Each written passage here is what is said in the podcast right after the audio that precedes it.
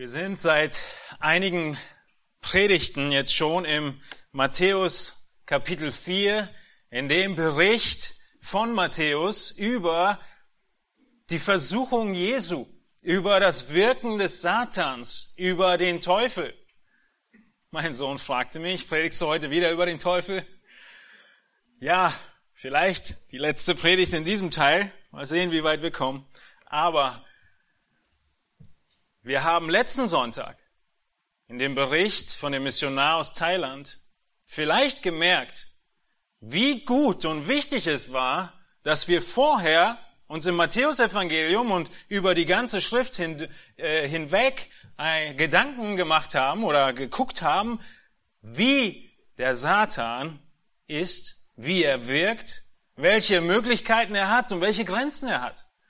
Und dieser Bericht aus Thailand hat einen Aspekt gezeigt, wie diese, äh, dieser Prediger das mit erlebt hat. Und dennoch dürfen wir wissen, wie wir in den vorigen Predigten gesehen haben, dass der Satan ein Geschöpf ist und Gott der Schöpfer.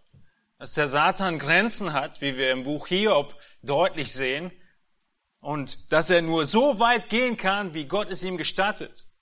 Und wenn diejenigen von euch, die in diesem Bereich äh, auch das, was letzten Sonntag gesagt wurde, noch mehr sehen möchten, könnt ihr euch ähm, nochmal bei mir oder anderen Brüdern informieren. Es gibt noch ein gutes Video von dem äh, Prediger und Pastor Steve Lonetti, den wir auch äh, gut kennen, einige von uns, und der auch dort auf den Inseln und den Stämmen gedient hat.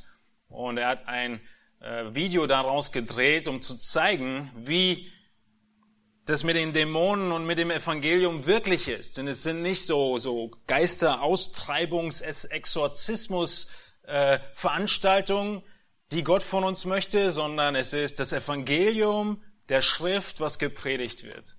Und das Video, was er gedreht hat, heißt Befreit von der Macht der Finsternis und ist von New Tribes Missions veröffentlicht worden in vielen verschiedenen Sprachen. Wir wissen, dass es Versuchungen gibt. Wir wissen, dass es den Widersacher gibt, den Satan gibt. Und wir haben die letzte Predigt mit diesem Zitat begonnen. Allem kann ich widerstehen, nur der Versuchung nicht. Oder dem oben drauf gesetzt, Versuchung sollte man nachgeben. Wer weiß, ob sie wiederkommen. Jeder von uns weiß, dass Versuchungen zu unserem Alltag dazugehören.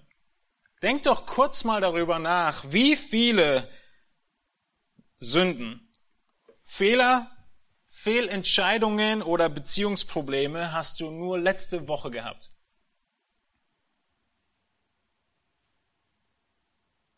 Wie viele im letzten Jahr? Soweit geht unser Computerprogramm gar nicht in unserem Kopf. Wie viele in den letzten 20 Jahren, in den letzten 30 Jahren? Und ihr wisst, was der Punkt dieses Predigtabschnitts ist. Ich habe es euch die letzten Predigten über schon gesagt. Christus lebte 33 Jahre von klein auf bis zum gewachsenen, erstandenen, gestandenen Mann ohne eine einzige Sünde. Er war völlig sündlos und diese Sündlosigkeit wurde sein ganzes Leben hindurch geprüft. Denkt nicht falsch, dass Gott dem Satan nur in diesem einen Moment in der Wüste nach 40 Tagen Fasten dem Satan zugelassen hat, Jesus zu prüfen. Nein. Die Schrift macht uns deutlich an anderen Stellen, unter anderem äh, in Lukas, dass Jesus die ganze Zeit hindurch geprüft wurde, so wie auch wir. Jeden Moment seines Lebens. Aber hier in dieser Versuchung Jesu war es konzentriert ein eins zu eins Kampf zwischen demjenigen, den Gott gesandt hat, um die Welt zu retten, Gott selbst in Jesus Christus, und dem Widersacher, dem Fürsten dieser Welt, der im Moment die Herrschaft der Welt hat. Und es kann sogar sein, dass diese 40 Tage von Jesu Fasten hindurch der Satan ihn auch in diesen Tagen schon versucht hat und geprüft hat, aber eben zu in diesem Höhepunkt es erst dazu kommt, dass ähm, er völlig offenbart, was seine Absichten sind und ihn so besonders in Versuchung und in Prüfung stellt. Wir haben uns in der letzten Predigt insbesondere mit den ersten zwei Versen von Matthäus 4 beschäftigt. In diesen ersten zwei Versen heißt es, darauf, nach der Taufe, darauf wurde Jesus vom Geist in die Wüste geführt, damit er vom Teufel versucht würde. Und als er 40 Tage und 40 Nächte gefastet hatte, war er zuletzt hungrig. Und in dieser letzten Predigt haben wir gesehen, dass Gott selbst es so geplant hat, dass sein Sohn, Jesus Christus, dass er in die Wüste geht. Der Text sagt, der Geist führt ihn in die Wüste und dass Jesus dann versucht wird. Wir haben uns ausführlich angeschaut, wer uns versucht und wo Versuchung herkommt. Und dass Gott niemals versucht, wie Jakobus uns sagt, aber er uns prüft, unseren Glauben prüft und dass er es immer nicht weiter tut als das, was wir tragen können. Wir haben gesehen in Vers 2, dass Jesus in einem in Umständen versucht wurde, die alles andere als ideal waren. Er hat nämlich 40 Tage gefastet. Und wenn wir nicht essen, dann geht das sowohl an unsere Substanz als auch an unser Gemüt. Und wir sind schneller dazu geneigt, selbst wenn nur das Mittagessen sich ein bisschen verschiebt, zu sündigen, zornig zu werden, zu, uns zu ärgern. Und hier waren es 40 Tage. Wir haben daraus das Prinzip gesehen, dass Jesus nicht so wie wir, wir schieben immer viele Dinge und viele Versuchungen oder viele Sünden, die wir tun, schnell auf unsere Umstände, in denen wir sind, weil sie doch so schwierig sind, unsere Umstände. Aber Jesus war in den schwierigsten Umständen und ist dennoch sündlos geblieben. Und heute haben wir vor, uns anzuschauen, welche dieser drei großen Versuchungen der Satan gegen Jesus nun auffährt, welche Waffen er zückt und wie Jesus darauf reagiert. Welchen Bereichen wird Jesus angefochten? Und am Ende verzweifelt der Teufel. Er verzweifelt jedes Mal und muss neue, neues Geschütz auffahren. Das erste, was wir sehen in der ersten Versuchung des Teufels ist, dass Jesus auf seinen Vater vertraut und auf sein Versorgen vertraut. Wir lesen die Verse drei und vier und gucken uns an, was in Bezug auf die Person Jesu wir erkennen können in dieser Versuchung und als Nebenpunkt sehen wir in diesem Text Dinge, die uns helfen in Versuchung.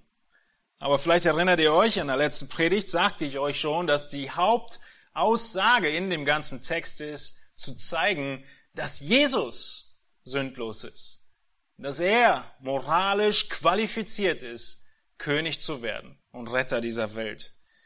Und das ist der Hauptaspekt, den wir hier sehen. Wir lesen Verse 3 und 4 in Matthäus Kapitel 4. Jesus hat 40 Tage und 40 Nächte gefastet, er war zuletzt hungrig. Vers 3. Und der Versucher trat zu ihm und sprach, wenn du Gottes Sohn bist, so sprich, dass diese Steine Brot werden.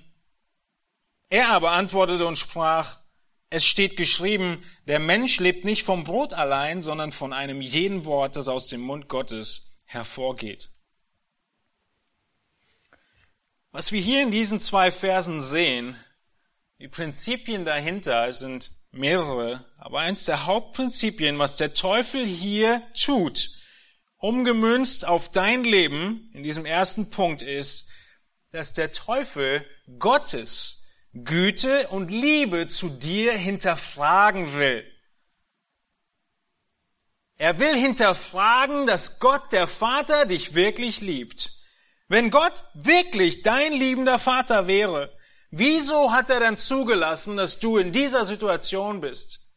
dass du diese Leiden zu tragen hast, dass dies oder jenes in deinem Leben geschieht oder dass dir dies oder jenes nicht geschenkt wird.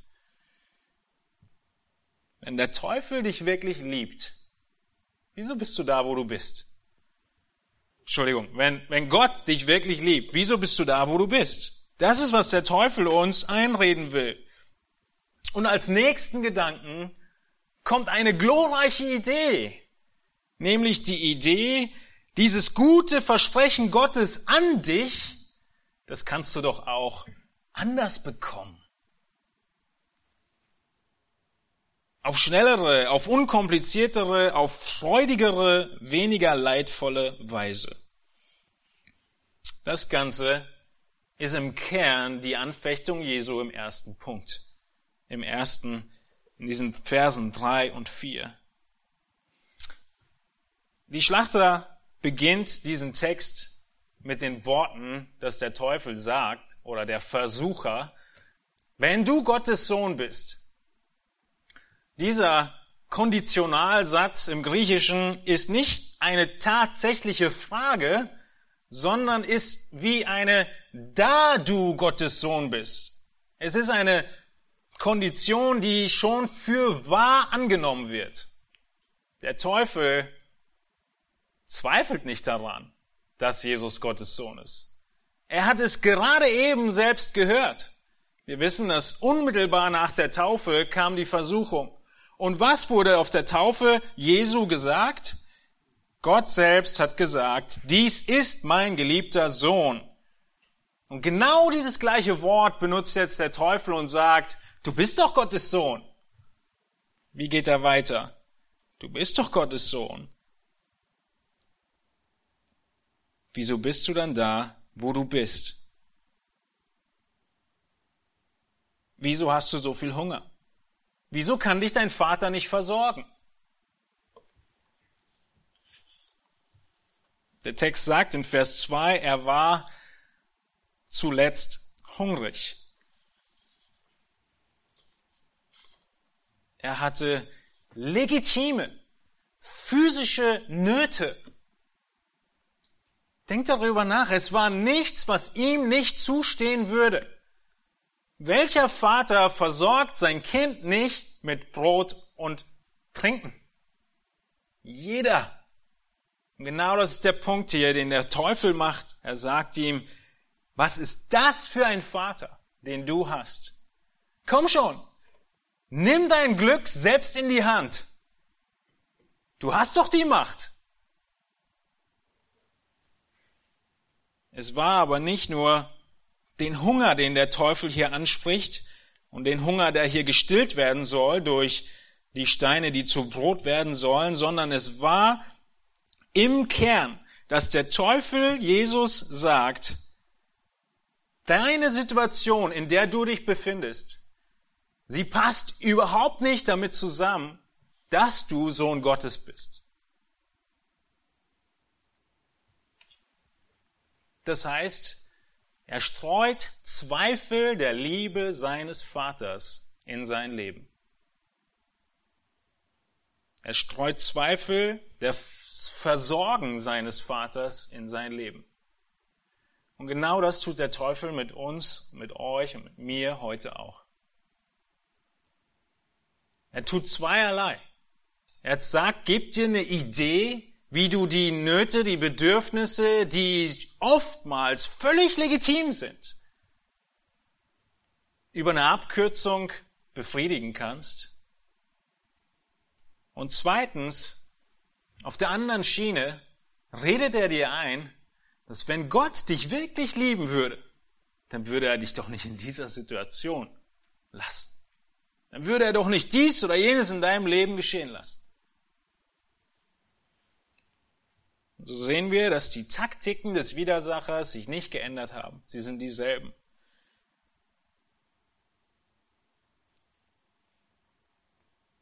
Wir sehen hier in diesem ersten Teil der Versuchung die Perspektive der Versuchung. Der Bereich des Lebens Jesu, der hier versucht wird, ist der vollkommen persönlich private Bereich des Lebens. Wir sehen das gleich im Gegensatz zu den anderen beiden Versuchungen noch deutlicher. Niemand anders ist da. Niemand guckt zu.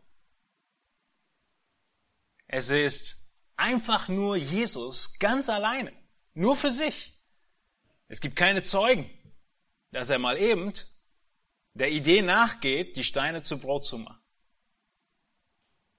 In diesem ganz persönlichen, privaten Bereich seines Lebens werden auch wir geprüft und wurde Jesus geprüft. Der Bereich des Lebens, den niemand in deinem Leben kennt. Bis auf, tolle Kinderlieder haben wir, der Vater in dem Himmel, der sieht, was du tust.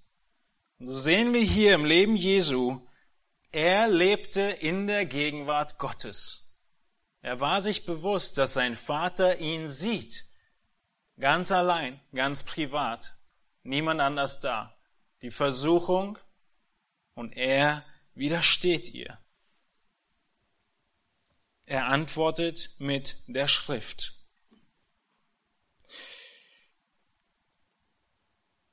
Erinnern wir uns an eine Illustration, die uns selbst beschreibt und trifft.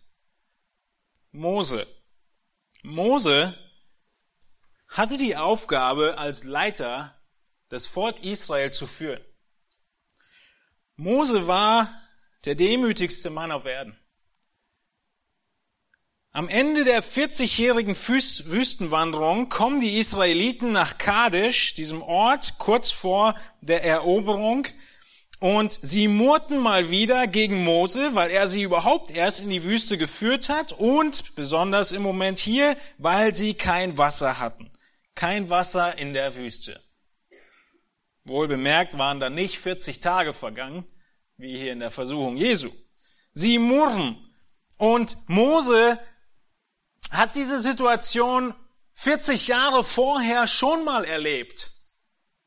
Am Anfang der Wüstenwanderung waren sie in Rephidim in 2. Mose 17 und auch da murrt das Volk und Gott sagt zu Mose, siehe, 2. Mose 17,6, ich will dort vor dir auf dem Felsen am Horeb stehen und du sollst den Felsen schlagen und es wird Wasser herauslaufen, damit das Volk zu trinken hat.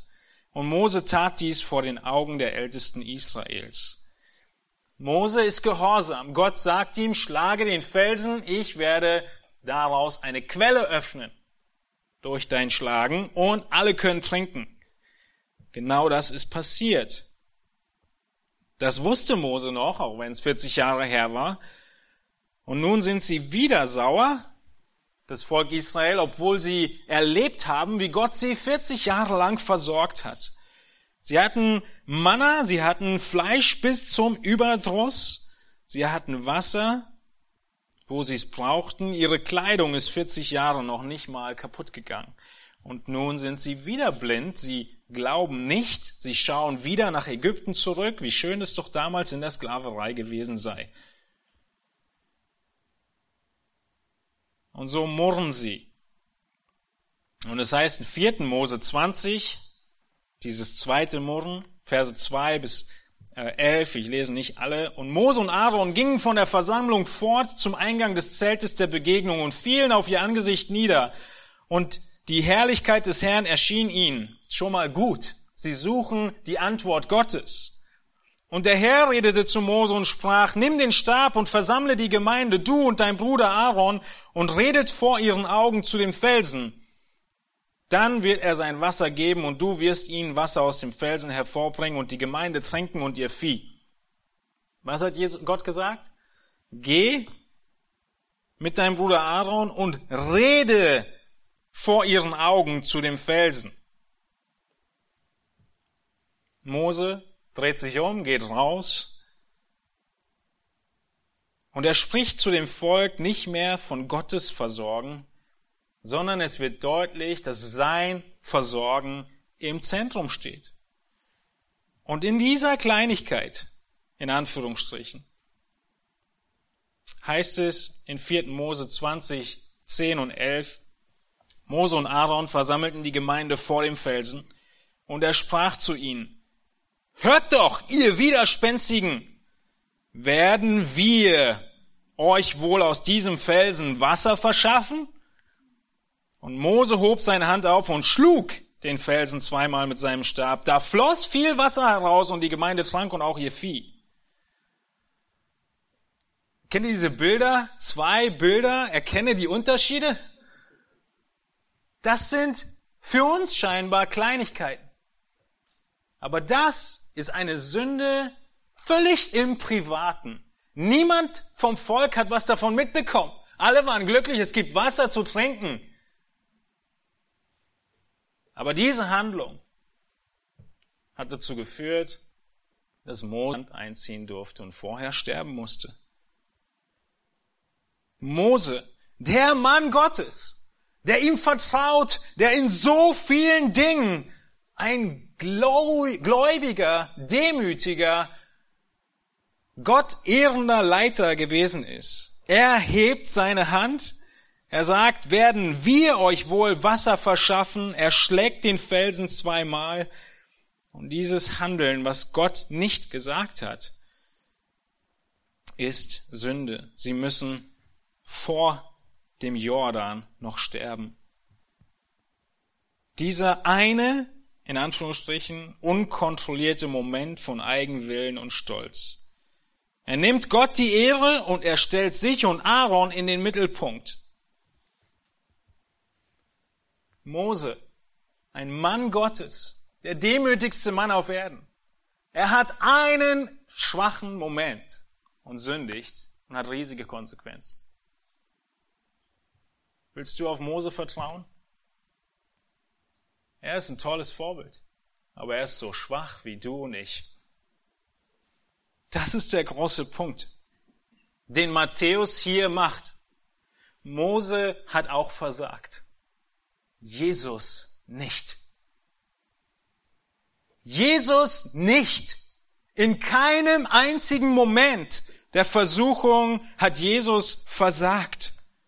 Jesus antwortet dem Teufel in Vers 4, der Mensch lebt nicht vom Brot allein, sondern von einem jeden Wort, das aus dem Mund Gottes hervorgeht. So gut menschliche Vorbilder sind, so gut und gottesfürchtig selbst eure Pastoren versuchen zu leben in der Kraft Gottes, du kannst dich nicht auf sie verlassen. Sie sind Menschen. So viel Hoffnung und Halt du in deinem Ehepartner findest. Du kannst dich nicht auf ihn verlassen. Sie sind Menschen. Sie werden sündigen, sie werden fallen. Es ist nur Jesus allein. Und das ist seine Reaktion. Jesus allein ist sündlos und er zeigt es hier. Er antwortet mit dem Wort Gottes. Er sagt, der Mensch lebt nicht allein, genau beobachtet, zählt sich Jesus zu welcher Gruppe von Lebewesen? Menschen. In dem Moment, wo Jesus diesen Vers zitiert und ihn auf sich anwendet, sagt er dem Teufel und auch uns, ich bin ein Mensch. Denn Jesus als Gott, er wendet diesen Vers auf sich an. Es ist seine Verteidigung.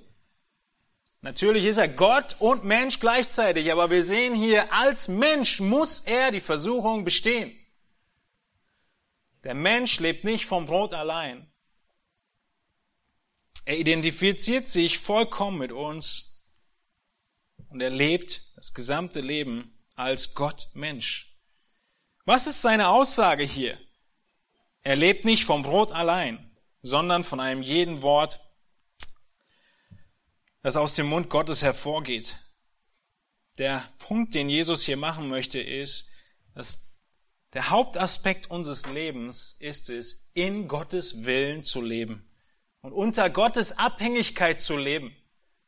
Wir sind nicht so sehr vom Brot abhängig, wie wir von Gott abhängig sind. Das ist, was er hier sagt. Und genau das hat Mose nicht getan. Mose hat nicht mehr in der Abhängigkeit Gottes gelebt. Weil Mose konnte sich auch eins und eins zusammenzählen. Er sagte sich, naja, damals habe ich mit dem Stock auf den Felsen geschlagen. Na, und unter dem Felsen, da war gerade zufällig eine Quelle und die ist rausgekommen. Aber jetzt soll ich nur reden. Ja, wer schlägt denn dann drauf, dass die Felsen zerbrechen? Er lebte nicht mehr in der Abhängigkeit Gottes und er hat das Volk auf seine Art und Weise mit Wasser versorgt. Paradox ist nur, das Ergebnis ist dasselbe. Das Volk kann trinken. Er hätte so reagieren sollen, reagiert anders, aber alle können trinken.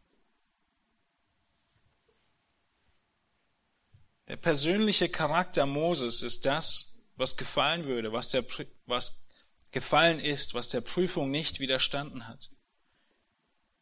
Mose fiel, Jesus blieb sündlos. Er tat den Willen Gottes, obwohl auch er große legitime Bedürfnisse und Nöte hatte. Welche Bedürfnisse und Nöte fallen dir ein, die du letzte Woche hattest? Wonach hast du dich gesehnt? Legitime Dinge, die nicht da waren, die nicht gegeben wurden oder die weggenommen wurden. Hast du dich auch gefragt, wieso Gott dich nicht versorgt, ob Gott dich noch liebt? wenn dem so ist, wenn du dich an irgendetwas erinnerst, dann ist die große Frage, hast du die Situation mit deinen Mitteln und in deinem Willen gelöst? Oder hast du in dieser Situation unter dem Willen Gottes eine Lösung gesucht?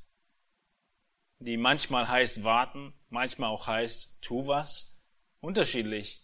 Aber unter dem Willen Gottes oder nach meinen Wegen. Wenn es dein Weg ist, dann drückt es sich beispielsweise aus, indem du im Selbstmitleid versinkst. Wenn du Gottes Weg wählst in diesen Schwierigkeiten, dann heißt es, dass du die Sorgen auf ihn wirfst und eine unermessliche Freude in dein Leben kommt. Philippa 4. Das ist, was Jesus hier wie wie die Prüfung Jesu aussah und was er für eine Prüfung bestanden hat. Kannst du mit Jesus sagen, mein ganzes Versorgen all meiner menschlichen Bedürfnisse und Wünsche, auch der legitimen, steht unter und ist untergeordnet dem Ziel, den Willen Gottes zu tun. All meine Bedürfnisse sind dem untergeordnet, dass ich den Willen Gottes tue. Wir fallen häufig in all diesen Punkten. Genau wie Mose. Und deshalb ist es ein so herrlicher Abschnitt, diese Versuchung Jesu, die uns zeigt, dass er nicht gefallen ist und dass seine Gerechtigkeit dir zugerechnet wird, wenn du glaubst. Wie können wir den Willen Gottes erkennen? Wie können wir wachsen darin, weniger in Versuchung zu fallen? Nun, Psalm 119, 11 heißt es, ich bewahre dein Wort in meinem Herzen, damit ich nicht gegen dich sündige. Es heißt, die Schrift zu kennen, den Willen Gottes zu kennen, um nicht zu sündigen. Und dann können wir reif werden, dann können wir in der Kraft des Geistes und in der Wahrheit des Wortes Versuchungen widerstehen. Wir können wachsen darin.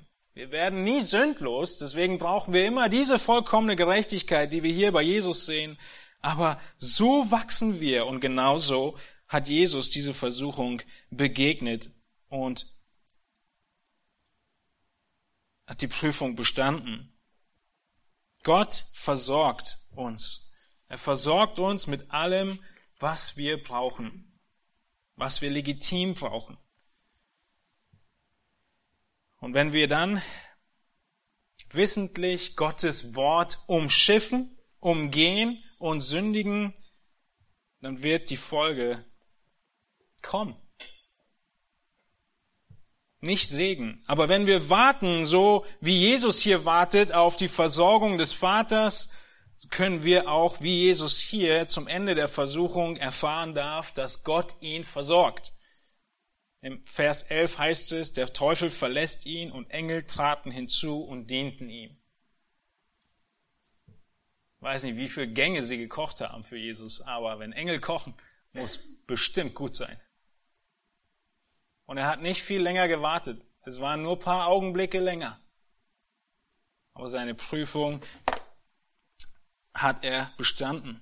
Und so wurde Jesu Charakter, der persönliche Charakter, der unsichtbare Bereich seines Lebens, wo niemand dabei war, der ihn nachher hätte anschuldigen können, wurde geprüft und Jesus hat bestanden. Und so will der Teufel auch Gottes Güte und Liebe in deinem Leben hinterfragen. Und er hinterfragt seine Liebe insbesondere in Bereichen, die niemand sieht. Schmerzen, Trauer, die keiner kennt außer dir allein. Vielleicht noch ein, zwei enge Freunde.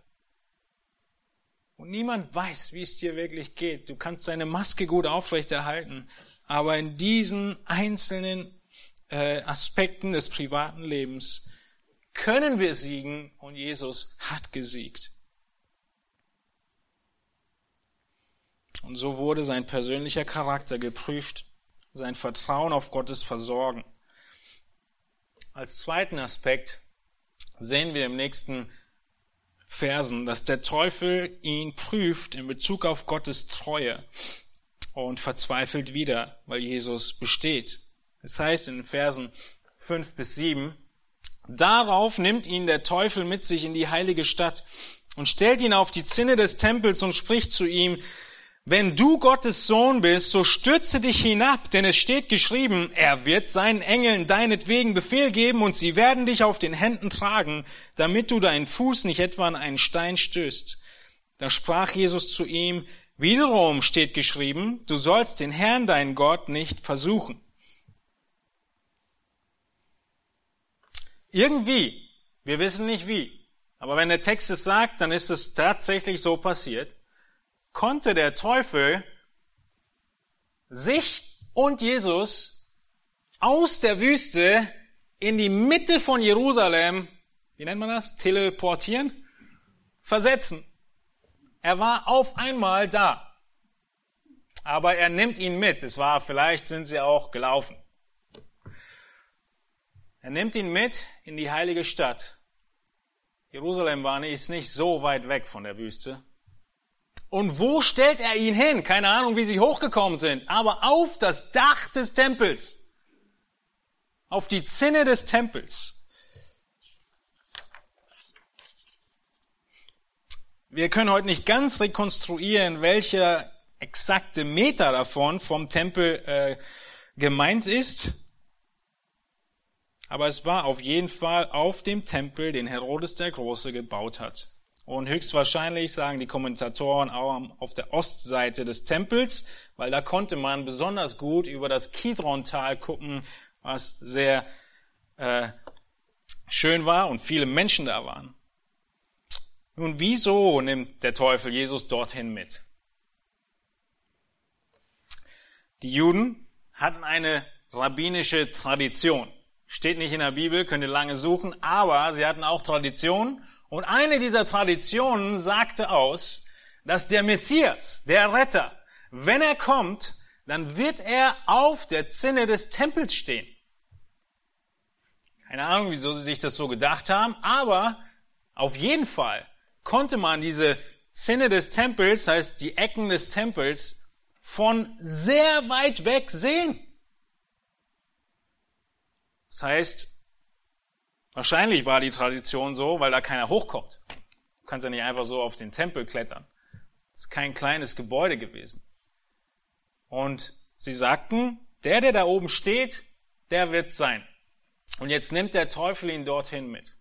Wenn wir gerade eben gesagt haben, der Raum, in dem Jesus versucht wurde, war das private einzelne Zimmer. Niemand guckt zu. Wo nimmt er ihn jetzt mit hin? Er nimmt ihn in die Öffentlichkeit. Der Teufel führt Jesus in die Öffentlichkeit und wir wissen nicht, wie viele Leute, sicherlich keine Menschenmassen, aber genug Leute werden da gewesen sein, die es beobachtet hätten, wenn Jesus gesprungen wäre. Was sagt der Teufel ihm hier? Du behauptest, Gottes Sohn zu sein. Du behauptest, das Wort Gottes ist wahr und du vertraust dem Wort Gottes.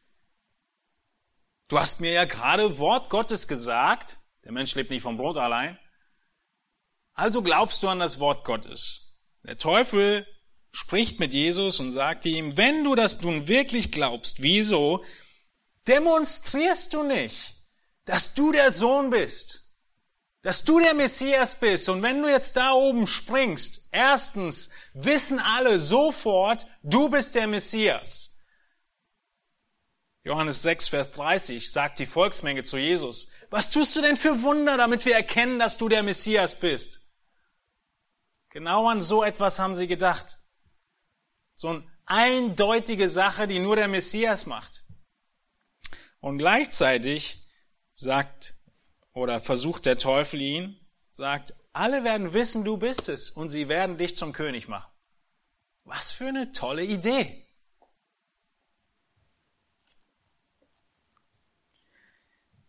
Teste doch, ob der Vater dich wirklich liebt. Gerade eben hatte er gesagt, der Vater liebt dich nicht, er versorgt dich nicht, er gibt dir noch nicht mal Brot. Und jetzt sagt er, nun, wenn du sagst, der Vater liebt dich, dann prüfe seine Liebe. Seht ihr, wie es weitergeht? Es ist nicht einfach irgendwas, was der Teufel tut, sondern es baut aufeinander auf. Wenn du sagst, der Vater liebt dich und wenn du der Bibel vertraust, dann habe ich hier eine Bibelstelle für dich und jetzt prüf doch mal die Liebe deines Vaters. Wenn du schon selbst nicht die Kraft Gottes benutzen willst, um dir selbst zu helfen, dann lass deinen Vater die göttliche Kraft benutzen, um dir zu helfen.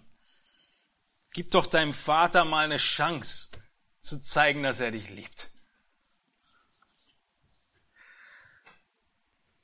Wir wissen, dass Wunder niemals Mittel zur Errettung oder zum Glauben sind. Jesus hat auch keins der Wunder getan, um Menschen zu retten. Er hat die Wunder getan, um seine Person und sein Werk und seine Worte zu beglaubigen. Aber diese Wunder haben niemanden gerettet, sondern die Worte, das Wort Gottes. Und dieses Wunder hier, dass Gott Jesus nun auffangen würde, würde auch niemanden retten. Es wäre im Sinne des Menschen, aber nicht im Sinn und Plan Gottes. Wir kennen vielleicht die mittlerweile schon Jahre gekommene äh, Frau, gläubige Joni Erickson Tada.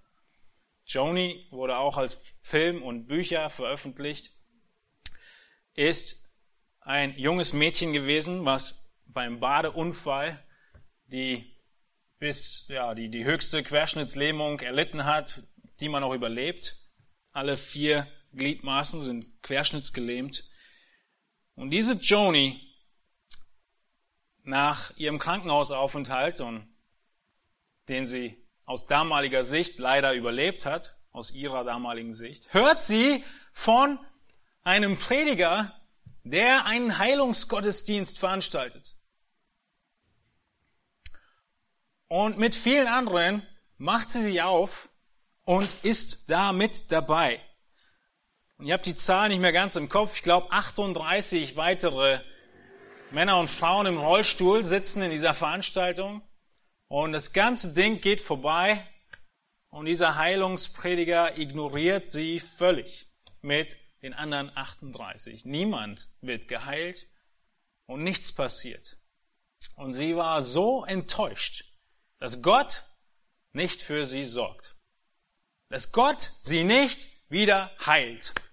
Könnte er es doch machen, oder nicht? Natürlich könnte er es. Und dann versteht sie, und das ist ihr Zeugnis, dass nicht ihre Behinderung das große Problem für Gott ist, was er heilen möchte, sondern ihre Sünde. Und dass für die Sünde Gott den Rettungsplan gegeben hat. Und über diesen diese Erfahrung des Nichtheilens, was auch in der Regel nicht mehr passiert, Auf jeden Fall nicht durch einzelne Männer oder Frauen, die diese Gabe des Heilens hätten. Dadurch führt Gott sie dahin, dass sie Vergebung der Sünden empfängt. Und jetzt, ich weiß nicht genau, es war jetzt ein, ein Jubiläum, ich glaube 50 Jahre seit dem Unfall. Äh, deswegen ist es gerade wieder in den, äh, in den Blogartikeln gewesen. Jetzt stellt euch vor, was sie gesagt hat in einem Interview nach 50 Jahren im Rollstuhl. Ich freue mich so sehr auf den Himmel. Und ratet wieso? Weil sie wieder laufen kann? Weil sie wieder malen kann? Sie ist Künstlerin gewesen. Sie hat gesagt, nein. Ich freue mich so sehr auf den Himmel, nicht weil ich dann aus dem Rollstuhl befreit bin, sondern ich freue mich auf den Himmel, weil ich endlich nicht mehr zu kämpfen habe mit meiner tiefen Sünde in mir. Mit all den bösen Gedanken und Versuchungen und Anfechtungen. können diesen Artikel vollständig lesen in dem Blog thecripplegate.com. Why Joni Erickson Tada wants a glorified body. Der Grund, wieso sie es möchte, ist die Versuchung die Sünde. Und alles andere ist nebenbei. Aber da, zu dieser Aussage ist sie gekommen, nach 50 Jahren Leben im Herrn. Und ihr Zeugnis ist um die ganze Welt gegangen, ist eine ganze äh, Missionsgesellschaft daraus gegründet worden, die sich um behinderte Menschen äh, kümmert primär und ihnen das Wort Gottes bringt und äh, Hilfe. Was wollte der Teufel hier Jesus vormachen? Der kurze Weg, der Weg, der angesehen ist vor den Menschen, ist der bessere Weg. Genau wie bei Joni. Aber so war es nicht, weder bei Jesus noch bei Joni noch in deinem Leben. Es ist nicht der kürzere Weg, der scheinbar schneller aussieht, der dir dich in den Mittelpunkt stellt. Jesus wäre unmittelbar ja, 40 Tage nach seiner Taufe wäre er der Held gewesen in Jerusalem. Wahrscheinlich hätten sie ihn zum König gemacht. Ohne alles andere. Nur weil er dies eine Wunder vollbracht hätte. Aber es war nicht der richtige Weg und es war ein falscher Vers, den der Satan zitiert hat. Welchen Vers hat er zitiert? Er hat mal aus Psalm 91 zitiert. Er hat gesagt, er wird seinen Engeln deinetwegen Befehl geben und sie werden dich auf Händen tragen. Was ist der Zusammenhang? Was ist die Aussage von Gottes Wort in diesem Vers? Nicht, wenn du vom Tempel springst, wird Gott dich auffangen, sondern Psalm 91 handelt davon, dass das Volk Israel von Feinden umzingelt ist und Gott sie bewahren wird. Er wird sie beim Versprechen treu bleiben, dass sie bestehen bleiben. Und dann kommt dieses Zitat, auf den Händen werden sie dich tragen, die Engel, damit du deinen Fuß nicht an einen Stein stößt. Aus Psalm 91. Gott wird sein Volk bewahren und vor Feinden schützen. Gott wird seine Verheißung einhalten, das Volk wird nicht ausgelöscht werden. Der Teufel, er benutzt die Schrift in deinem Leben. Vor allem, wenn du sagst und überzeugt bist, die Bibel ist Gottes Wort. Da ist er so clever, dass er Verse nehmen kann und sie aus dem Zusammenhang reißt und dir scheinbar deutlich macht, dass sie richtig und wahr sind.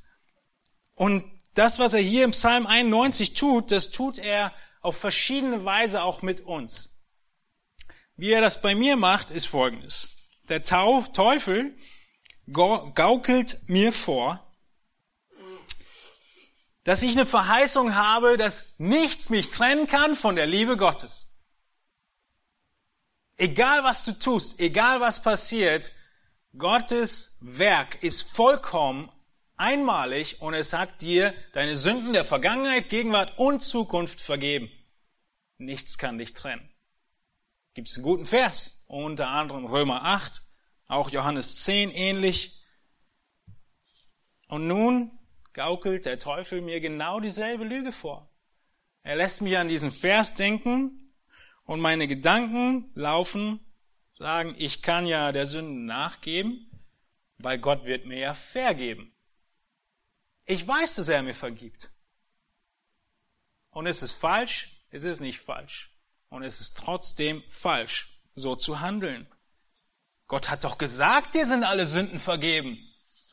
Eine mehr oder weniger. Hast du den Gedanken auch schon gehabt? Wahrscheinlich, weil die Taktiken des Teufels immer dieselben sind. Hat denn Gott nicht gesagt in 1. Johannes 1, Vers 9, wenn wir Sünden bekennen, so ist er treu und gerecht, dass er uns die Sünden vergibt und uns reinigt von aller Ungerechtigkeit? Lass doch Gott zeigen, dass er gnädig ist und dir wieder vergibt. Genau dasselbe, was der Teufel mit Jesus getan hat, tut er mit uns. Aber wir müssen nachdenken über Gottes Wort, sonst fallen wir auf die Falle des Teufels hinein. Und im ersten Moment meinen wir sogar, den Willen Gottes zu tun. Jesus antwortet, wiederum, äh, Vers, ja, die letzten Zeilen, da sprach Jesus zu ihm, wiederum steht geschrieben, du sollst den Herrn, dein Gott, nicht versuchen. Wiederum heißt so viel wie auf der anderen Seite. Es steht aber auch da, das und das. Jesus sagt nicht, dass der Text, den er sagt, falsch ist, sondern er sagt, das ist ja nur ein Teil der Wahrheit. Es ist nicht falsch, dass Gott dir vergibt, egal wie oft du sündigst. Es gibt aber auch noch andere Stellen, die dich warnen davor, zu sündigen und vor den Versuchungen davon, vor den Folgen davon, Entschuldigung. Und Riley, äh, Entschuldigung, Ryle in Gedanken für junge Männer. Er fordert die jungen Männer auf, das gilt uns allen, zu denken, nachzudenken und wach zu sein. Lass mich für heute mit diesem äh, Zitat von Ryle schließen. Wir wollen noch mal des Herrn gleich feiern und die nächsten äh, Versuchungen für die nächste Predigt lassen. In Ryle heißt es, Unüberlegtheit ist eine weitere Gefahr für junge Männer. Gedankenlosigkeit ist ein einfacher Grund, aus dem Tausende von Seelen für immer zu Fall kommen.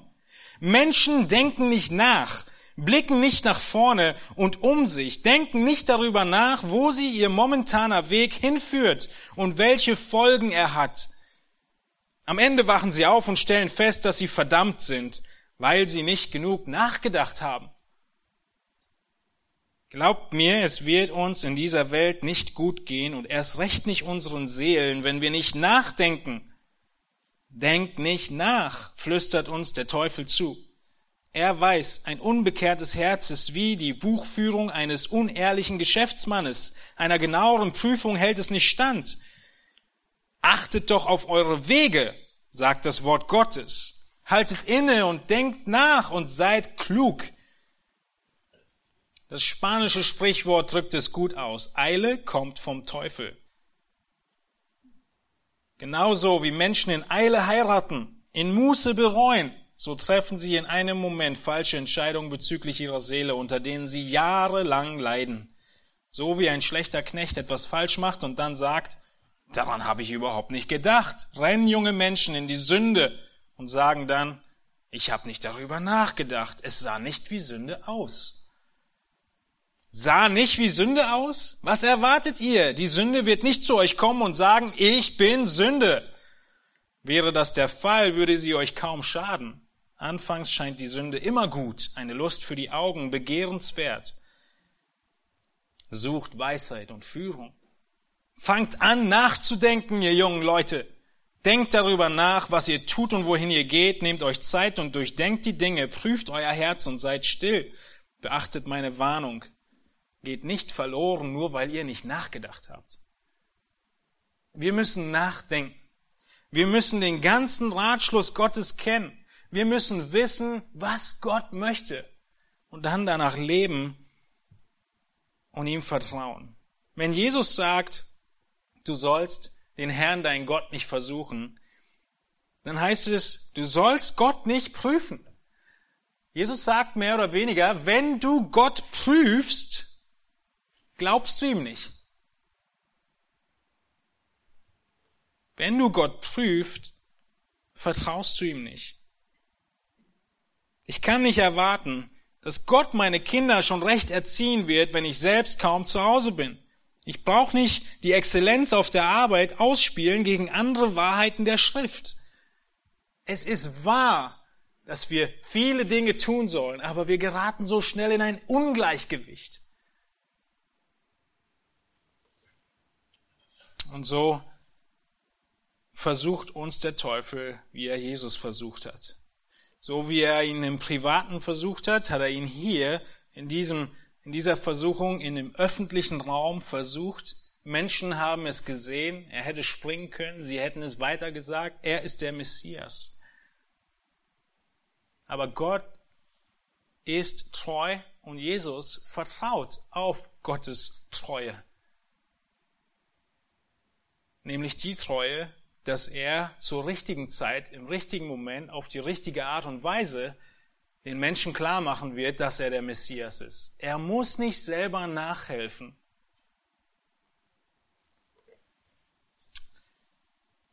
Und so wie wir in den vergangenen Predigten gesagt haben, ist die Anwendung im Prinzip dieselbe auch heute. Das ist die Art und Weise, wie der Teufel versucht. Seine Taktiken sind dieselben. Die Art und Weise, wie Jesus der Versuchung widersteht, können wir viel von nachahmen. Aber vor allem zeigt uns Matthäus, dass Jesus selbst derjenige ist, der allein in der ganzen Weltgeschichte, auch Mose nicht, der allein moralisch sündlos geblieben ist, um dein Retter zu sein. Und deshalb beten wir ihn an.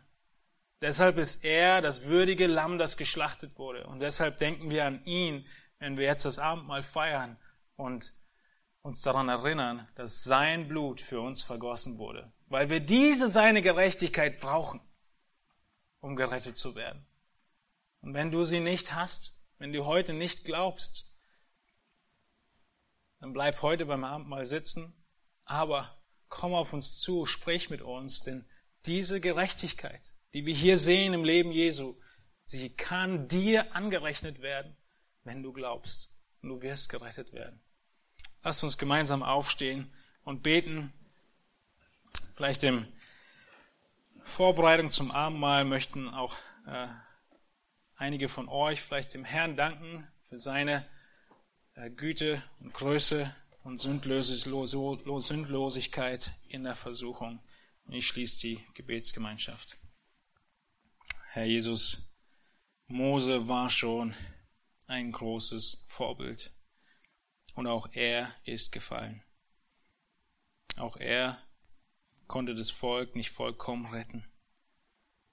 Herr Jesus Christus, wir möchten dich anbeten, wir möchten dich preisen, wir möchten dich loben.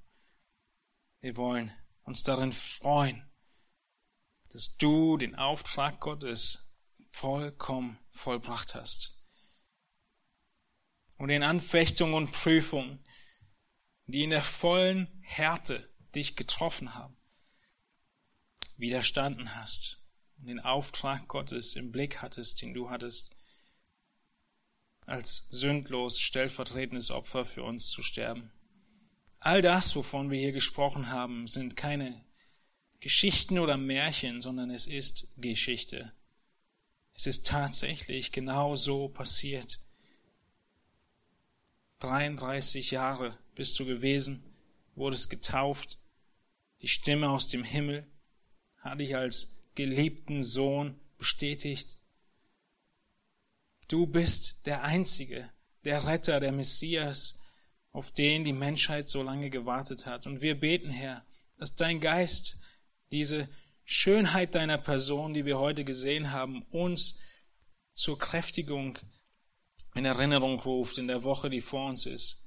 Dass wir uns daran erinnern, wie groß und herrlich du bist, wie du sündlos bist, wie dein Wort mächtig ist gegen die listigen Kunstgriffe des Teufels, wie wir bestehen können und wo wir fallen, auf dich schauen dürfen und Vergebung erfahren dürfen. Wir möchten beten, dass wir wachsen in, dem, in der Erkenntnis des ganzen Ratschlusses Gottes, so dass wir nicht in die Fallstricke fallen von falschen Bibelversen, die gar nicht zutreffend sind, uns Sachen zurechtlegen und als Ausreden benutzen für unsere Sünde. Herr, bewahre uns davor. Wir möchten dir danken für dein vollkommenes Opfer, für dein Leben, für dein Wirken, für dein Werk, an das wir jetzt denken dürfen im Abendmahl. Amen.